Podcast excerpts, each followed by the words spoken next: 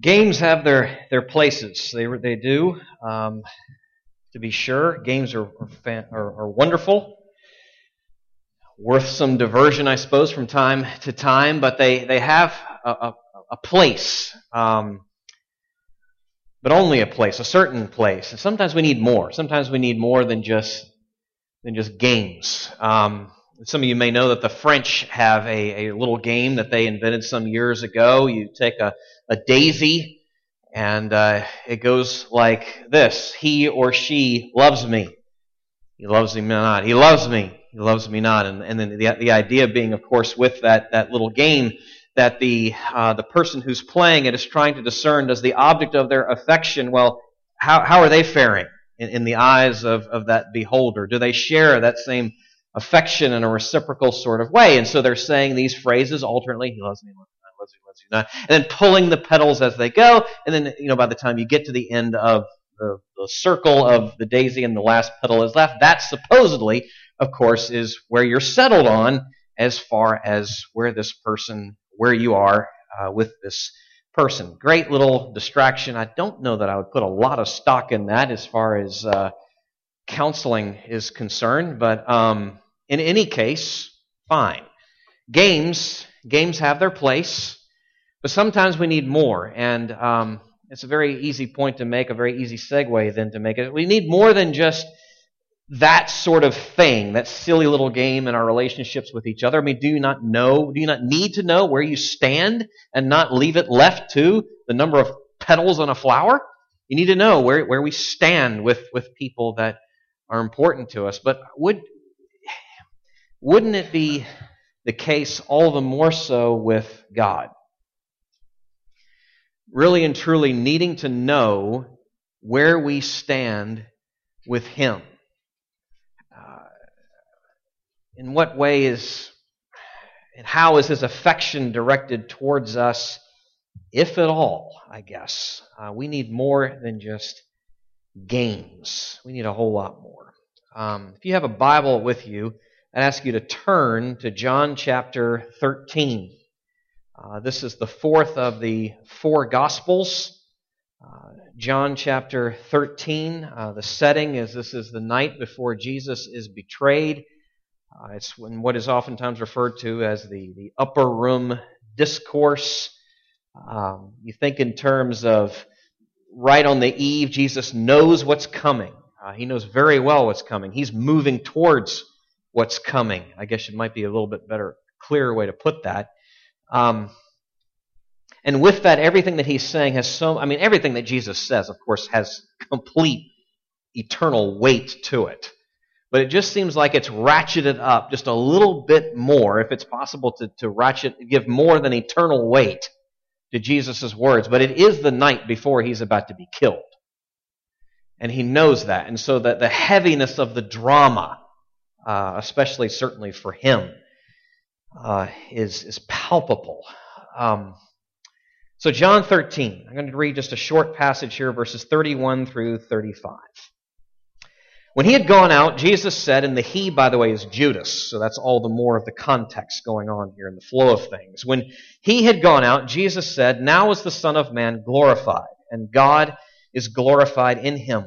If God is glorified in him, God will also glorify him in himself and glorify him at once. Little children, yet a little while I am with you. You will seek me, and just as I said to the Jews, Jews, so now I also say to you, where I am going, you cannot come. A new commandment I give to you, that you love one another. Just as I have loved you, you also are to love one another. By this, all people will know that you are my disciples if you have love for one another. Would you pray with me? Lord, we are on the, the other side of uh, Valentine's Day, and uh, all of us have been besieged, surrounded, I guess, by red and pink and white wherever we went over the last uh, several weeks, whatever stores we went to, and then the, the assaults on the television and even the radio reminded uh, of this. And for some of us, that was fine. Uh, for others of us, it was a little, a little painful, a little, at the least, awkward. Uh, it just this season is is it hits us all uh, in in different ways. Um, that that day, um, this this weekend, um, but we're all pulled. We hear of you speaking of this this love of yours for us, and then uh, as of a necessity of ours for one another, we're all feeling something uh, tugged, pressed here.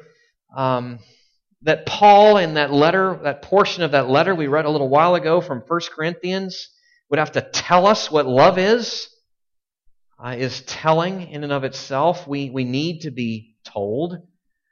Um, and, and we need to be admonished here and guided here and helped here. And so that's what we're asking for here this morning that you would help us.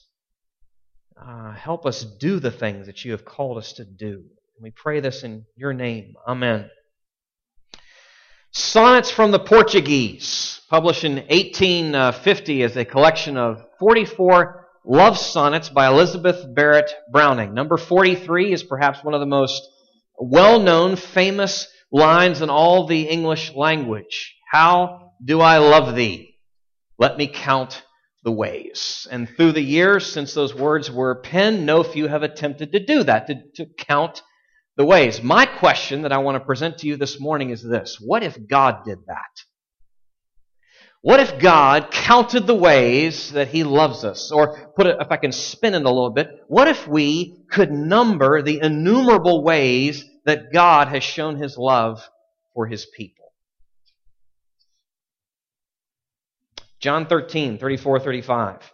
A new commandment I give to you, that you love one another. Just as I have loved you, you also are to love one another. By this, all people will know that you are my disciples, if you have love for one another. If you've been around CPC any length of time at all, you've heard me talk about this text in some way, shape, or form and how it connects to biblical peacemaking and conflict resolution and how that is a, a is a vital component, the call to love that's priority and the high stakes that are involved. But I have to tell you, over the last few days, I've been mulling this something over, and is I think I've missed something.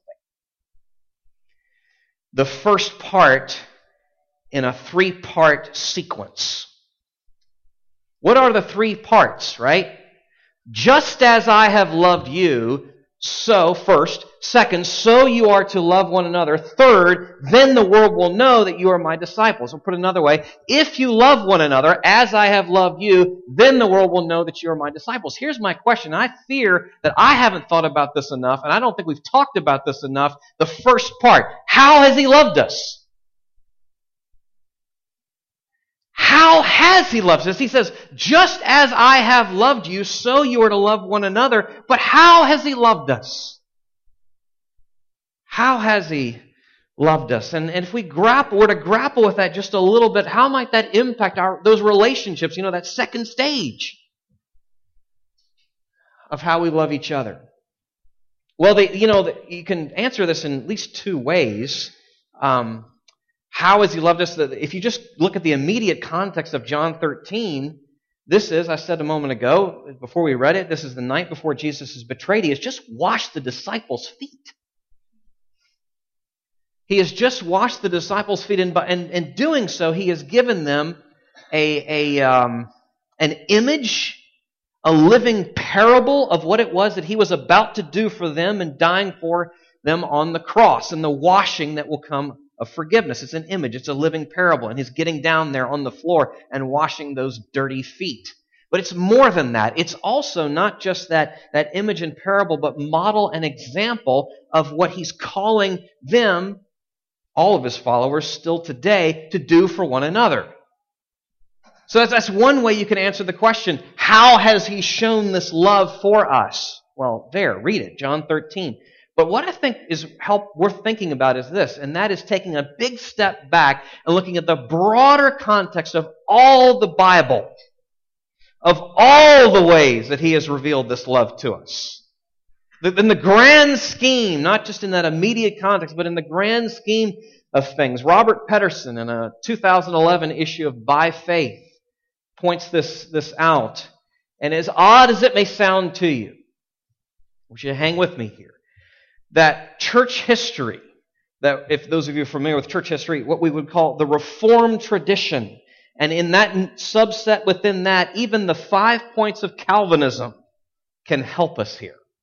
What? How has he loved us? In at least these five ways. I'll unpack that here together. That's what you're looking there in your outline. You see five points. It's like, whoa, doesn't he usually do three? Yeah. It's five. We're here to like one. So, you know, anyway. No, I'm just kidding. Um, so, how has he loved us? In at least these five ways. And I want to unpack this, and may it warm your hearts here in this cold, cold morning. So, first, how has the Lord loved us despite our corruption?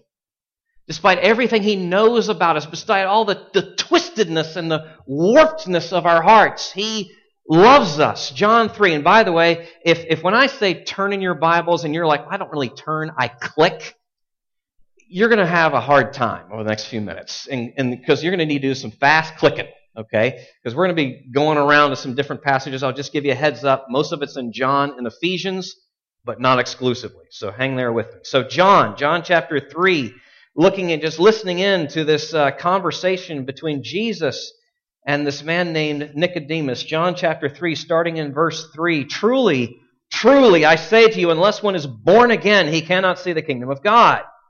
Skipping down to verse 5. Truly, truly, I say to you, unless one is born of water and the Spirit, he cannot enter the kingdom of God. That which is born of the flesh is flesh, and that which is born of the Spirit is spirit. Do not marvel that I said to you, you must be born again. Do you get the implication, just reading between the lines, what Jesus is saying here? There is, spiritually speaking, there is a deadness to us, and it's why we have to be born again.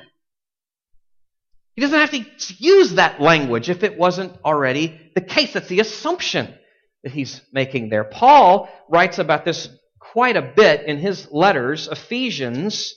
So we're going there now. Ephesians chapter 2, verses 1 through 3. Paul writes of this in some pretty uh, dramatic ways. Uh, Ephesians chapter 2, verses 1 through 3, if you're trying to find that, that's after Romans and the Corinthian letters and Galatians, and now Ephesians. Ephesians chapter 2, verses 1 through 3. And you were dead in the trespasses and sins in which you once walked, following the course of this world, following the prince of the power of the air, the spirit that is now at work in the sons of disobedience, among whom we all once lived in the passions of our flesh, carrying out the desires of the body and the mind, and were by nature children of wrath, like the rest of mankind. What is Paul saying there?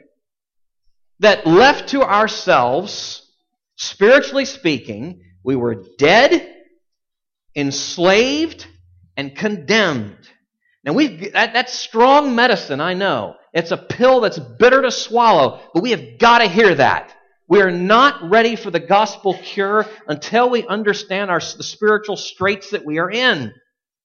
And that is what Paul is making, making very plain here. Now, how then does that tell us in any way how God has loved us. And I would say again this despite our corruption, despite how He found us, despite how messed up, twisted up He knows we are, He came to us and has loved us and lavished that love upon us. And through the years, no few poets have found their hearts stirred by these ideas and taking pen in hand, writing beautiful lyrics that we sing, that are in our hymnals and you can see there in the quotes and notes I have five. And, and the first one, Joseph Hart, wrote these words in uh, the 18th century Come, ye sinners, poor and wretched, weak and wounded, sick and sore. Jesus, ready, stands to save you, full of pity, join with power. How has he loved us? Despite all he saw, despite all he knows, he loves us. Now, taking that to heart, embracing that reality, knowing that is true of you, the person you see in the mirror, and the person that you see on your left and right and front and back, how might that affect how we engage in relationship with each other? If we know that this, these, these real, the reality of, of uh, we are totally corrupted, completely, utterly, all through diseased, spiritually depraved, completely unable to do anything of any saving good outside of the regenerating work of the Holy Spirit outside of this rebirth that Jesus spoke of in John chapter 3?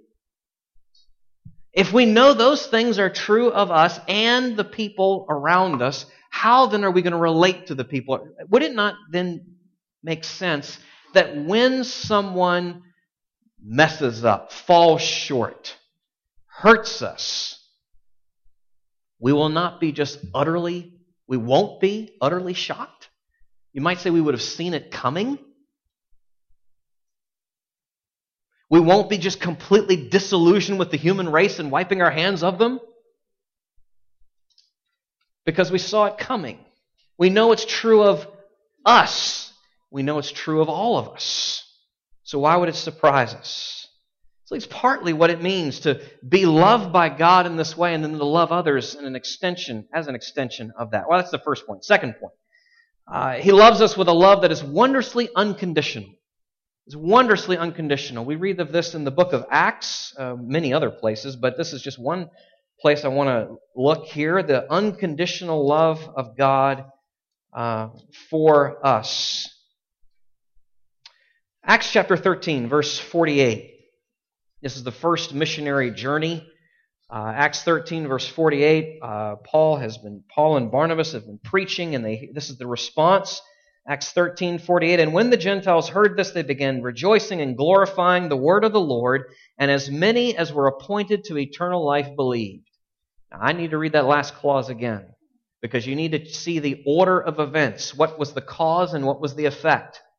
And as many as were appointed to eternal life believed. It is not that God looks down through the corridors of time and sees who will believe and then chooses them.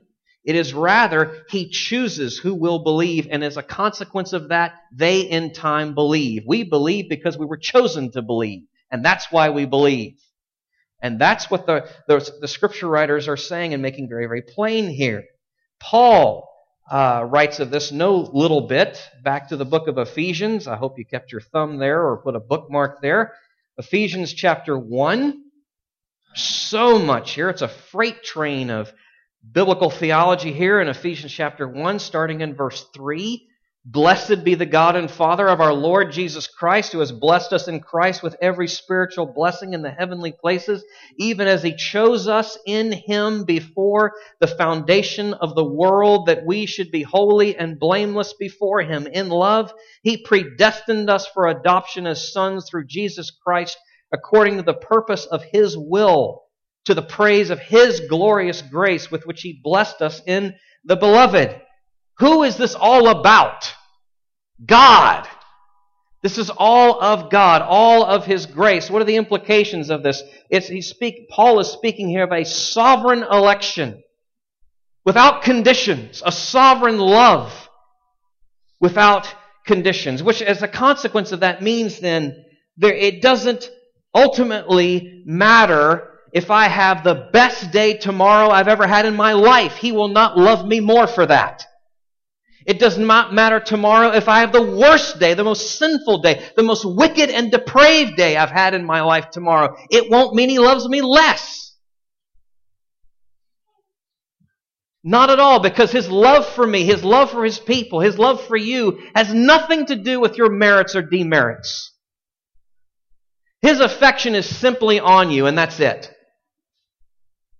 And that's it. And there's wonderful security in that. How are you loved? How has He shown His love? In an unconditional way. Again, a hymn that we could read from here just quickly. Samuel Stone in this, this uh, hymn we sing so often, second stanza, he just assumes it. He just writes it. He's moving on. I, I don't know how. I don't know if I've ever really picked up on this and thought about just the first, the, the first line in the second stanza. Elect from every nation, yet one over all the earth. What would it mean to know that the reason that I have I, my, I am secure in the Father's hand is because of His choosing, because of election, because of predestination, because of the unconditionality of His love. Embracing that, what would that, uh, what would the consequence of, of, of knowing such love, how would that impact how I would love others? Would it not mean That my love for you, your love for me, would have nothing to do with what we can do for each other? Or whether or not we're measuring up to our mutual expectations of each other? Because it's not on conditions. It's partly, at least, of how the Lord has loved us. Thirdly, thirdly, it is a beautiful, beautifully specific love. Beautifully specific love. John chapter 10. John 10, verse 11. John chapter 10, verse 11. With, by, by the way, John 10 is so, so rich in all these things we're looking at here this morning. John 10, verse 11, Jesus says, I am the good shepherd. The good shepherd lays down his life for the sheep. Skipping down to verses 14 and 15. I am the good shepherd. I know my own, and my own know me, just as the Father knows me, and I know the Father, and I lay down my life for the sheep. Jesus is drawing out here some contrast between he is the good shepherd and the bad shepherd, the evil shepherd, the, the hireling. There's a contrast there, but there's also another contrast between those in the pasture, the sheep of the pasture that are his, and those that are not. Those that are of his flock and those that are, are not. There's a specificity here. There's a definitiveness here. Or Paul in Ephesians chapter 5, verse 25, when he says, Husbands, love your wives just as Christ loved the church and gave himself up for her. The implication in that analogy is a, is a specificity, an exclusivity, a particularity, a definitiveness to that love. It's not just love any woman, love that woman. As Christ has loved who? The church, his own, the flock, his sheep. Implications of this.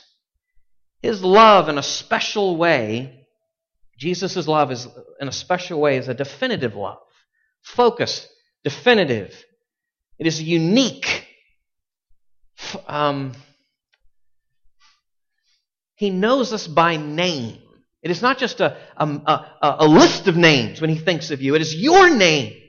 Your name written in the book of life. Your face that comes to mind when He thinks of you, not just a sea of faces.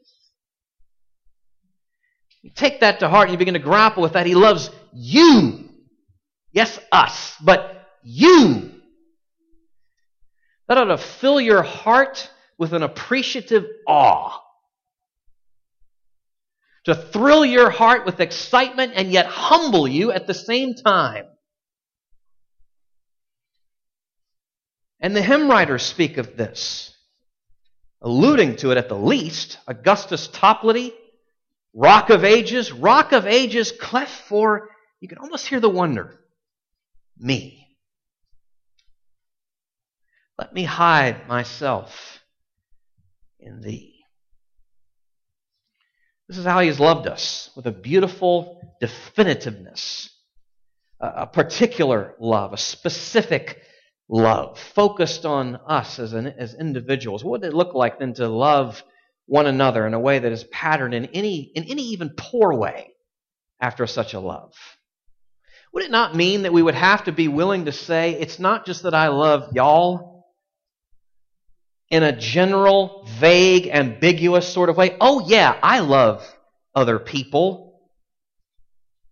I love getting more specific now. I love my brothers and sisters in Christ, but rather, I love you, brother, and you, sister, and, and with a name attached to that, perhaps, and, and you with all of your, in a charitable way, weaknesses and eccentricities and failures and weaknesses. I love you in a specific, particular way. Well, that's how we've been loved in a definitive, sort of specific sort of way.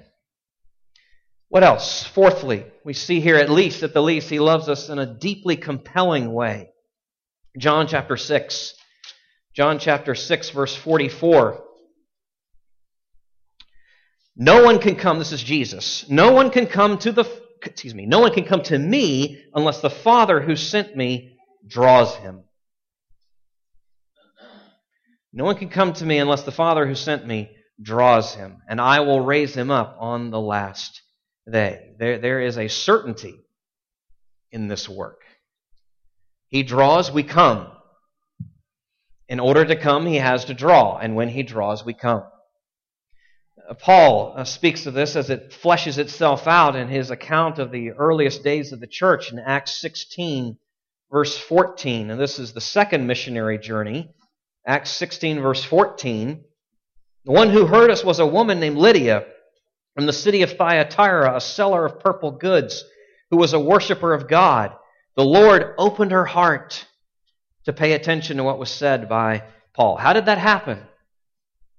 It was a supernatural work of the Holy Spirit, every bit as wondrous as the creation of the world, every bit as wondrous as the resurrection, this her, her own coming to life, spiritually speaking, that, that rebirth. Implications of this thinking about this, how this impacts how, how we understand the Lord's love for us. If you're, a, if you're a follower of Christ, your repentance and your faith before Him, that once for all sense and in that ongoing sense, didn't come from you. Repentance and faith in and of themselves are gifts. Gifts of God. Works of God as He's drawn you to Himself. He, he, makes himself irresistible to us. We cannot, irres- we cannot resist that drawing influence upon our hearts, where by the power of the Spirit, he shows us our need of him. He enlightens our minds in the knowledge of the gospel. He renews our wills. He persuades, he enables us to embrace that gospel. How has he loved us? In a way that is deeply compelling such that we cannot help but come to him. And we don't know who wrote these words, but again, we sing them. The fourth one on the list I sought the Lord, and afterward I knew he moved my soul to seek him, seeking me. It was not I that found, O Savior, true. No, I was found of thee. How has he loved us?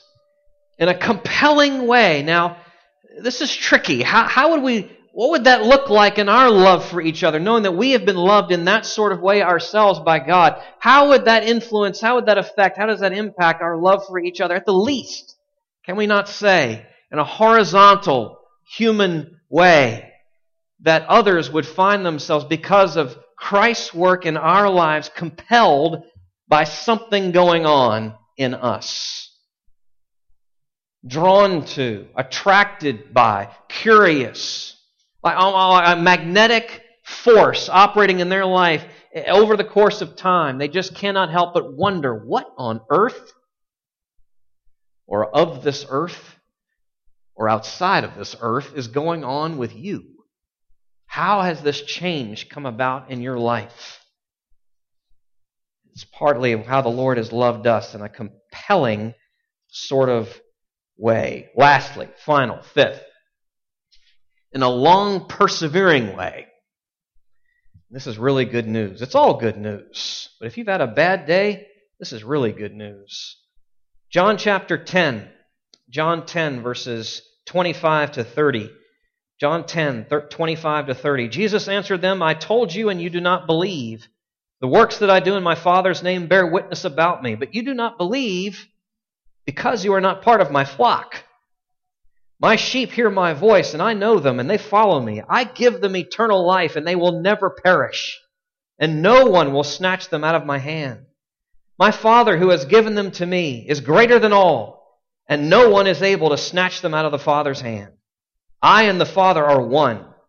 Is that not good news? Paul writes of this in a wonderful way in Romans, Romans chapter 8, verses 28 to 30. Uh, Romans 8, verses 28 to 30, where he says, And we know that for those who love God, all things work together for good, for those who are called according to his purpose.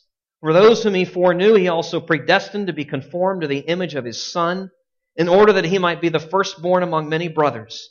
And those whom he predestined, he also called. And those whom he called, he also justified. And those whom he justified, he also glorified. Oh my goodness. At the least, Paul is saying that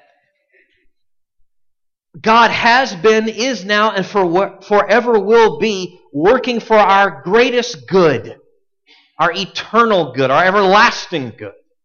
In fact, the certainty of that is, is so sure that he writes of what's coming in the future in the past tense.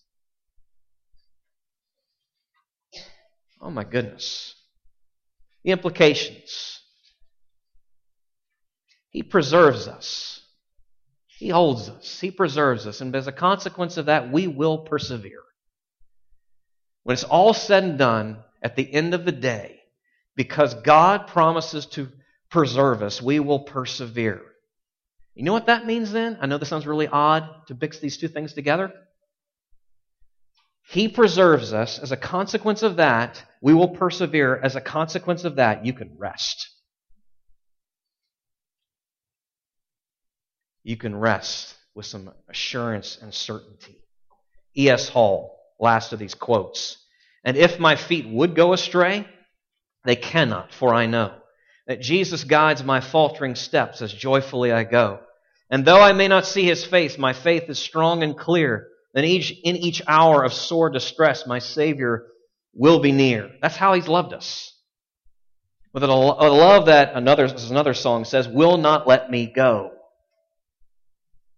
A, love that is long persevering. That's how he's loved you.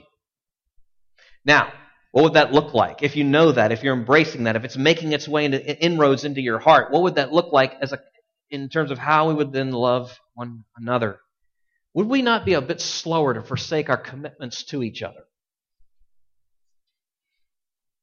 Would we be perhaps much slower and much quicker to stand by one another? To not run from those who drive us nuts to not reject those who just irritate us or forsake, turn aside from those who have disappointed us. How has He loved you? Right? What a consequence of that be? That's how He's loved us. Now, I'm going to wrap this up real quickly. Why press in so hard on these three parts? You know, that, that sequence that I said earlier. Just as he has loved us, so we are to love one another, and as a consequence of that, the world will know. And by the way, there's actually a fourth part. If you read the whole of John 13, it begins with, as the Father has loved me.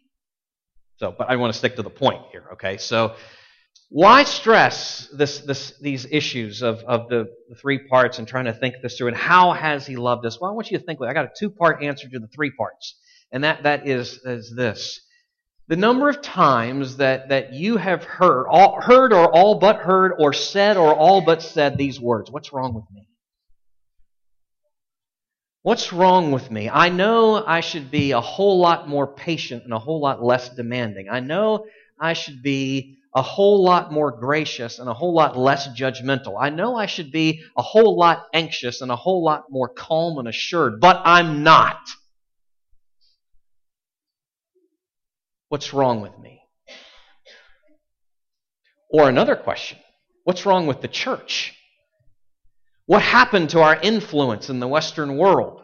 Where'd it go? I started to listen to a podcast a few days ago on this very question. I deleted it. I'm sick of hearing those, those discussions. I don't need to. The answer is right here in John 13. Jesus is connecting his love for us with the necessity of our love for one another. The vertical love and the experience of that and the application of that in the horizontal level. He is connecting those two things. And he says, it is simply not enough. It is simply not enough to talk much about my love of you and to do little with your love for one another. There is no power in that proclamation, and the world is sick of it. This disconnect between the vertical and the horizontal. And can you blame anybody? Can you blame anybody for seeing right through it? So he's connecting his love to ours, but I think also in this text, by an implication of all that, is that he's also pointing not just to the disease, but to the cure, to the, not just to the problem, but to the answer. You see, if our love for one another is faltering, if on the horizontal we are failing, what then is the answer? What then is the cure?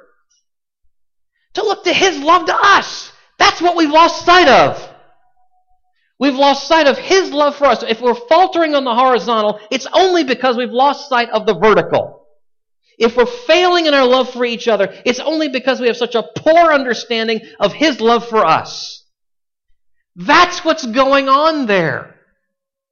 So we need to, to, well, I mean, goodness gracious, we need to hear again and again and again of the love of God for us in Christ. That is what will warm our cold hearts, our cold, hardened hearts. And that's what will win the hearts, the cold, hardened hearts of the world around us to Christ and His gospel.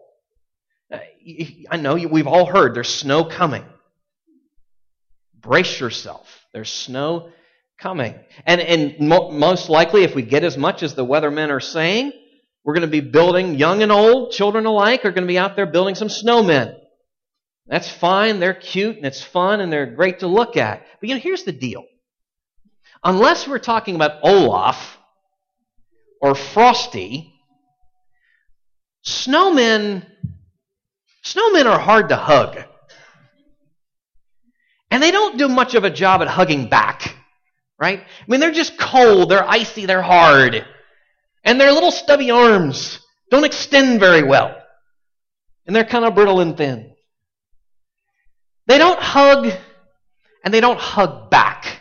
And you know the old stories, the myth, the magic of the story? For them, for anything to happen with Frosty or Olaf, it takes power coming from the outside to bring life within. And that's what I need. And that's what you need. And that's what we all need. That's the gospel story. God's love coming in from the outside to thaw us, to make us alive.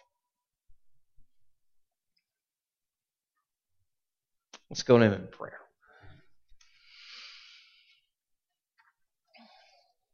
Oh Lord, we hear this call and we hear this command to love.